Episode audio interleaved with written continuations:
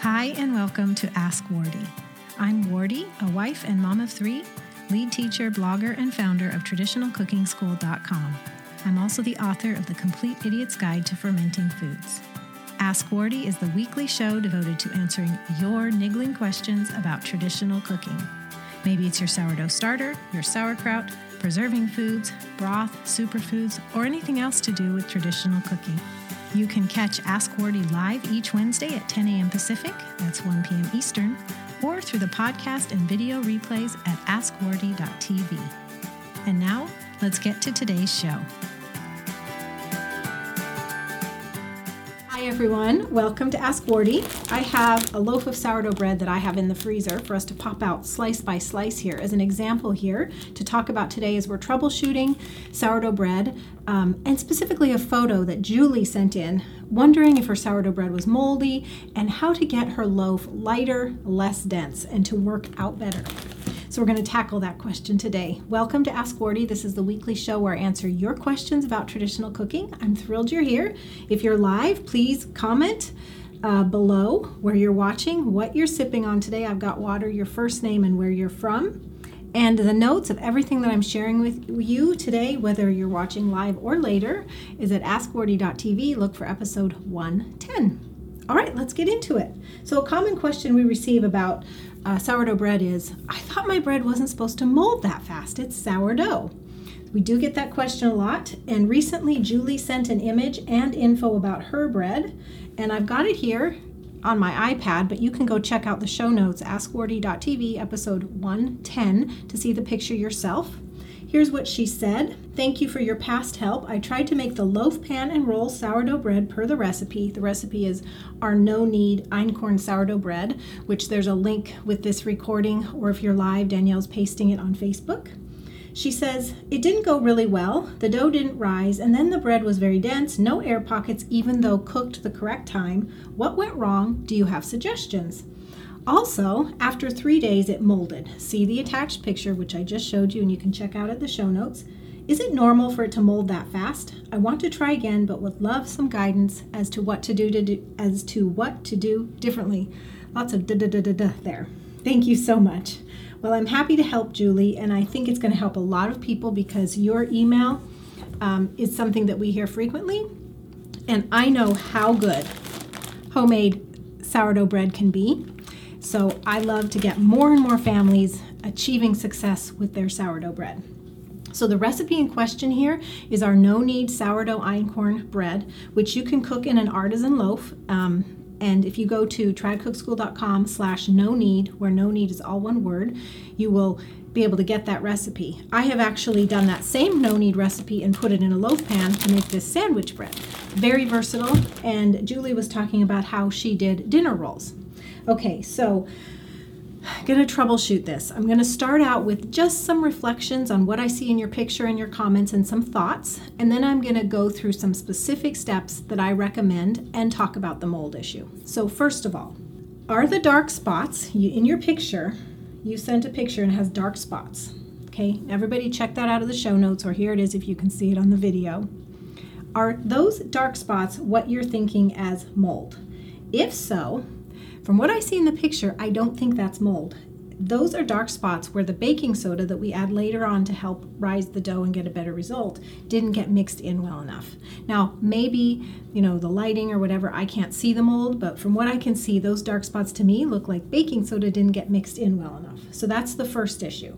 Now, the second issue which is you're talking about how there were no air pockets and it didn't rise and it seemed really dense. Your bread to me does look underdone in the photo. It should look lighter and have more air holes. For example, this picture, which is my no knead dough that I've shaped as an artisan loaf.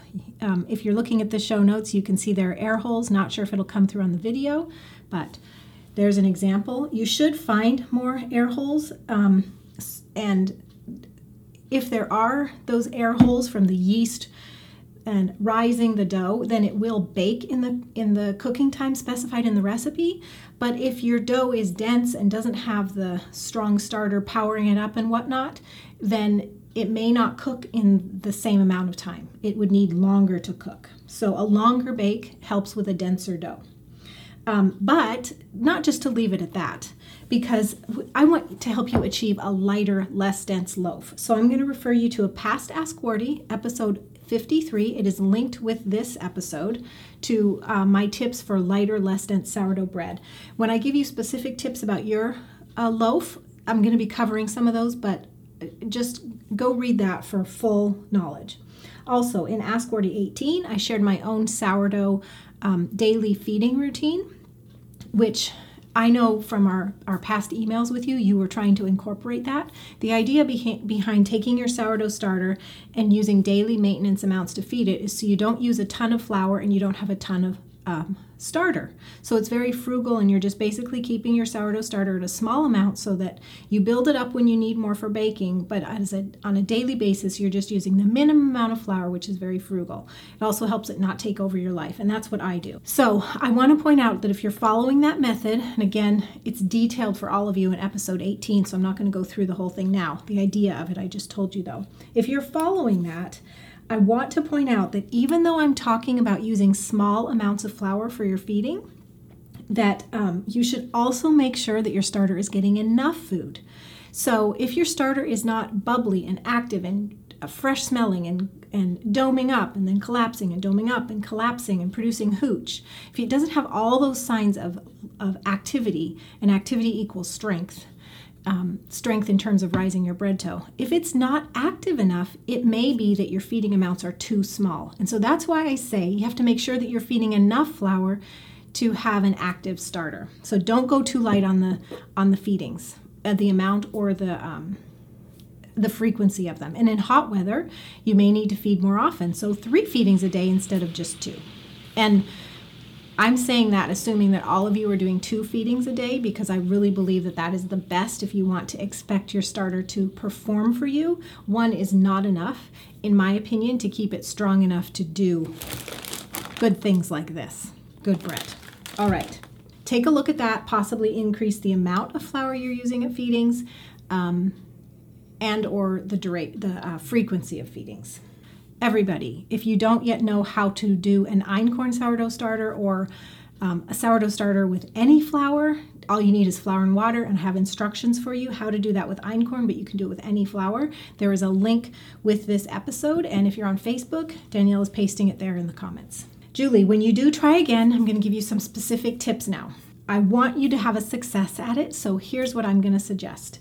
And again, everybody, you can see the picture to see Julie's results. If it resonates with you, then you want to pay attention to these steps because it'll help you troubleshoot your sourdough bread so that you can get a lighter, better result um, in the future. Julie, when you are feeding your sourdough starter in the day or two leading up to making your bread, make sure to give it TLC. And when I say TLC, I'm, that means regular feedings, no skipping, extra feedings if necessary, so it can get really strong and active. Because the more active and strong it is um, as a starter, the better it's going to make your bread. And again, an active, strong starter is going to be very bubbly. It's going to rise up. It's going to produce hooch. It's going to smell yeasty and fresh. It's going to have all those good signs of activity. If it is kind of dull, not so active, it's probably not going to do very good in your bread. Okay, so TLC for your starter um, for a day or two leading up to it. And if it's not showing enough activity, which you do need to learn this, but activity um, is obvious, so you just want to go for more activity than less. Um, if it's not showing activity, then take more days with that TLC to get it active before you're building, before you're making your bread dough a sourdough starter that's young, like let's say you started it five days ago by the instructions I just told you about, probably not ready to bake bread. We actually recommend that your starter be at least two to three weeks old have really good activity to be strong enough to make bread because you you are nurturing through the feedings and the TLC we're talking about you are nurturing a really strong ecosystem of the beneficial yeast and bacteria that are in this batter. They're the ones doing the work of rising the bread and preparing it for good digestion. And that just takes time. It's not going to be on day 1 of your starter. It's going to be 2 or 3 weeks of good activity. Okay another tip for you is if you aren't already uh, use a fresh milled flour for your bread. Fresh milled flour, proven over and over again, you're going to get a lighter, better result. So put this on your wish list if you don't have it already, but I recommend the Mockmill. It's a home stone grain mill, affordable, and the best quality mill.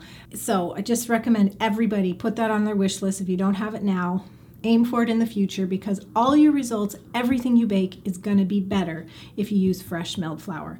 This mill in particular is awesome for in demand flour. On demand flour, you turn it on, you put your grain in the hopper, and out comes fresh flour. You can mill just what you need, um, and you'll save money over time because the bulk grains are less expensive than buying ground so the results are better and it's less expensive. The Mockmill is what I recommend. tradcookschool.com slash mockmill, M-O-C-K-M-I-L-L, all one word. Or the link is uh, with this recording. And by the way, for limited time, I'm throwing in two of our ebook and video packages with your purchase of the Mockmill, and so you'll find information about that at the link. So fresh ground flour. For those of you that aren't able to do fresh ground flour yet, there is something that'll help um, not quite as good, but it'll help. So it's to sift. So especially if you're using whole grain flour for your bread doughs, give it a quick sift um, before using it in your in your dough. And you know this is a, this is an example of an eight cup sifter. You put the flour in here and you turn the crank and out pours your flour and it's lighter and left here over the mesh will be any larger pieces that are contri- going to contribute to the density and the heaviness of your loaf. So sifting can really help lighten up your results. So sift if you can't do fresh milled flour. If you have fresh milled flour, no need to sift. Also, rise your dough at a warm room temperature. So if your house is at all cold or you've put it in a drafty place, the cold is going to retard the rising because the sourdough starter likes to be warm. When it's warm, it works. When it's cold, it slows down. So this may be something you already know, but I want my list of tips to be complete. So make sure it's in a warm location. So if your house is, you know, you keep it at a cool temperature during the winter, you want to find a place in your house that is warmer. So if you have a cube dehydrator, you can pull out all the trays and you can put your dough in there and just barely turn on the fan, like not to a temperature, but just so the fan turns on and it'll be warm and cozy, cover it up. If you have a gas oven, don't turn it on, but the pilot light in the oven will keep it warm. You could put it next to a wood stove. You could put it on top of a refrigerator. You could put it next to a heating vent. So there are places in your house that are warmer than others. So whenever your dough is rising, for the first rise or after it's shaped into rolls and loaves, keep it in a warm location because you'll get a better result. Next, um, I'm just going to repeat what I said at the top of the episode. The brown spots in your picture to me suggest the baking soda wasn't worked in properly. Uh, fully. And in the recipe that we're talking about, the no knead sourdough einkorn artisan bread. I do call for baking soda at the end, and it reacts with the acids in the starter has introduced into the loaf, and it just gives you a rise. It's very powerful to do this when you're baking with whole grains because then you can get lighter, fluffier, you know, tall loaves. So just make sure to work it in thoroughly. And in the recipe, which you'll see when you request it with the link with this res- with this um, episode, when you you're folding it in. So make sure you're doing enough folds so the baking soda gets in worked worked in all the way. Um, and my final tip is um, if your dough ends up dense, like in the picture you showed, um, it doesn't mean it's you know for the compost pile. Bake it longer if it needs to be. You want to when you when you check it from the oven, tap on it so it sounds ha- hollow, but it's really hard to tell if you have dents. So you may just need to add some time and um, learn as time goes by with your oven and your density of dough what time is necessary. It, you don't want it to burn on the outside, so you can cover it with parchment paper at the end of the bake so that it doesn't brown, but it'll keep baking in the middle. Now let's talk about the mold issue because your your dough, Julie, may have molded your bread. I don't know. I can't tell from the picture. But let's cover the mold question because it came up and I think others are asking it. Well, obviously others are asking it because I know we get these emails. So the thing about sourdough bread, everybody says it's so wonderful because it lasts longer than grocery store bread. And um, I'm not doubting that. The work of the sourdough starter introduced acids and vinegar, and those things do act as a natural preservative to help your dough last longer and stay fresher longer. Having said that, grocery store breads have all these preservatives and things. We can say that sourdough bread, due to you know the acids and vinegar, is going to last um, longer or a good amount of time. Having said that, if the bread is underdone or if you're in a hot and humid climate, um, it's going to mold because those are introducing other things that make it more susceptible to mold. So, what I'm going to suggest is that um, you do what I do, and I have it here for you to show you. This was a loaf that I baked, and again, it's the same no knead, but I put it in a loaf pan to bake it. And when it came out of the oven, I let it cool fully. I, I let it cool a little bit in the loaf pan, like 20 minutes, 30 minutes, popped it out, let it cool fully, and then I did my slices, and then I put it in the freezer.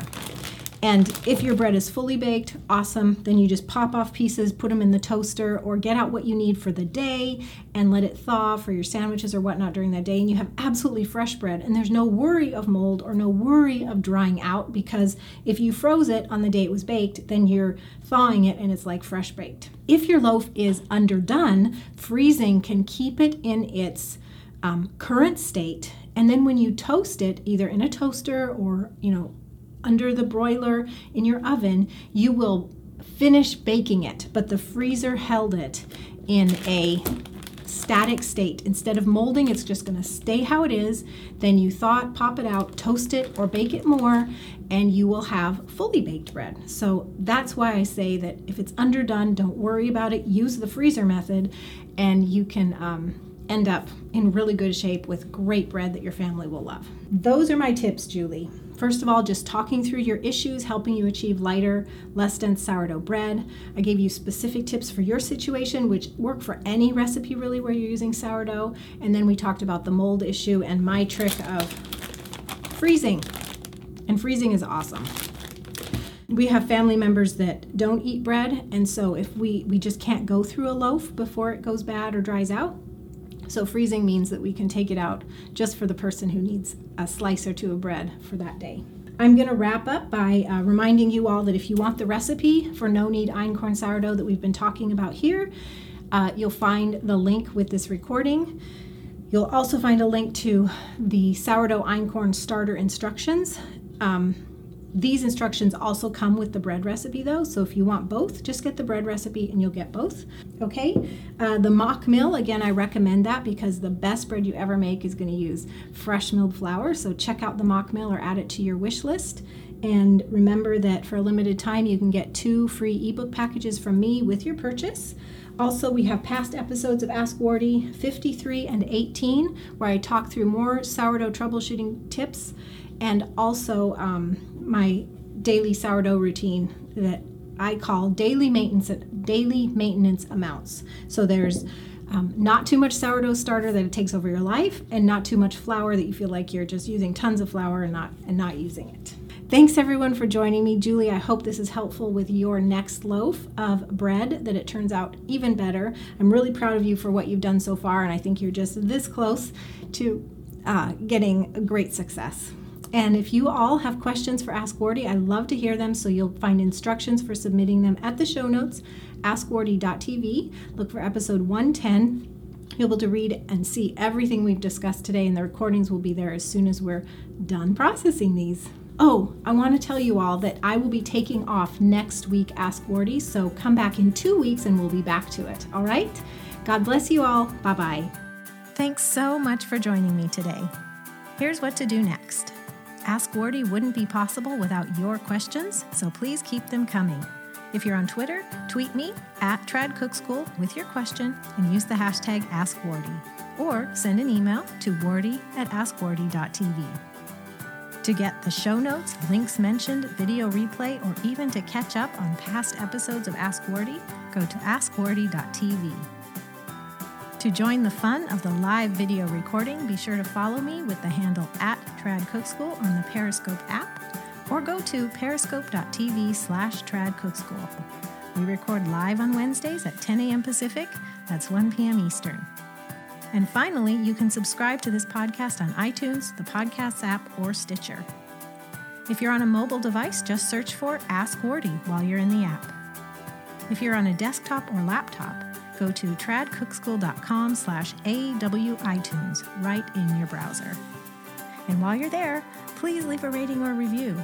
I love to read your comments, and your feedback makes it much more likely that others who are interested in traditional cooking will find Ask Wardee too. Thanks so much. God bless you, and I'll see you next week.